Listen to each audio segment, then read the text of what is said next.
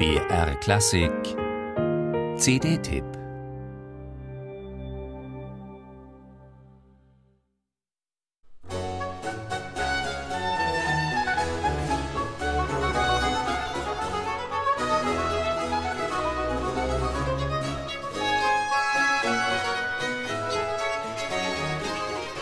Es ist noch nicht allzu lange her, dass zwischen den großen Sinfonieorchestern klassischer Prägung und den wie Pilze aus dem Boden schießenden Originalklangensembles eine tiefe, schwer überbrückbare Kluft lag.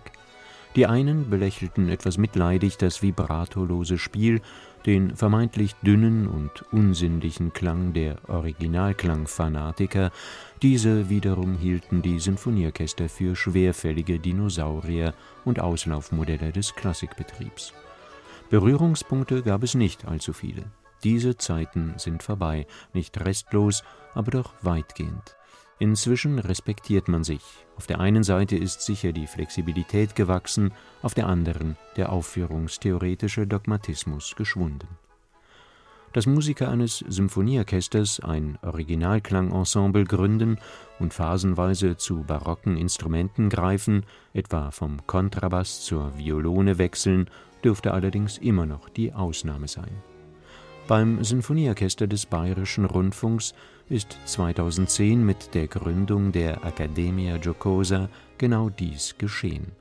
Das Ensemble spielt in wechselnden Besetzungen, aber keineswegs auf wechselhaftem Niveau. Dafür sind Anspruch und Professionalität der rund zehn Musiker ganz einfach zu hoch.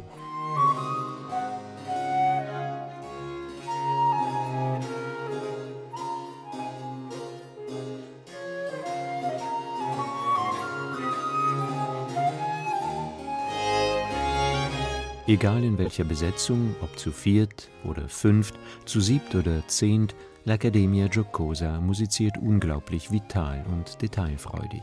Der Name ist Programm, denn dass man hier mit großem Spaß zu Werke geht, ist unüberhörbar. Und die Musik von Georg Philipp Telemann bietet diesen wunderbaren Musikern wirklich alle Möglichkeiten.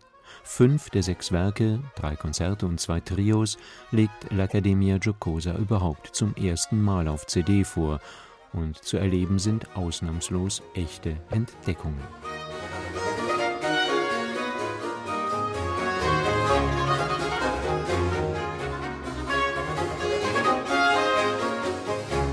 Telemann, lange Zeit als mäßig inspirierter Vielschreiber geschmäht, war zu Lebzeiten völlig zu Recht einer der populärsten Musiker in ganz Europa.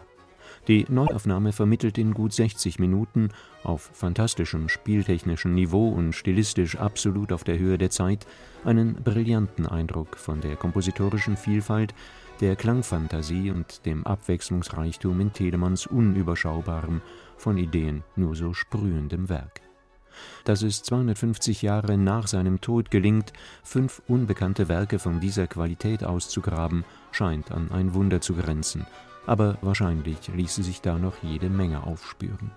L'Accademia Giocosa sollte weitersuchen.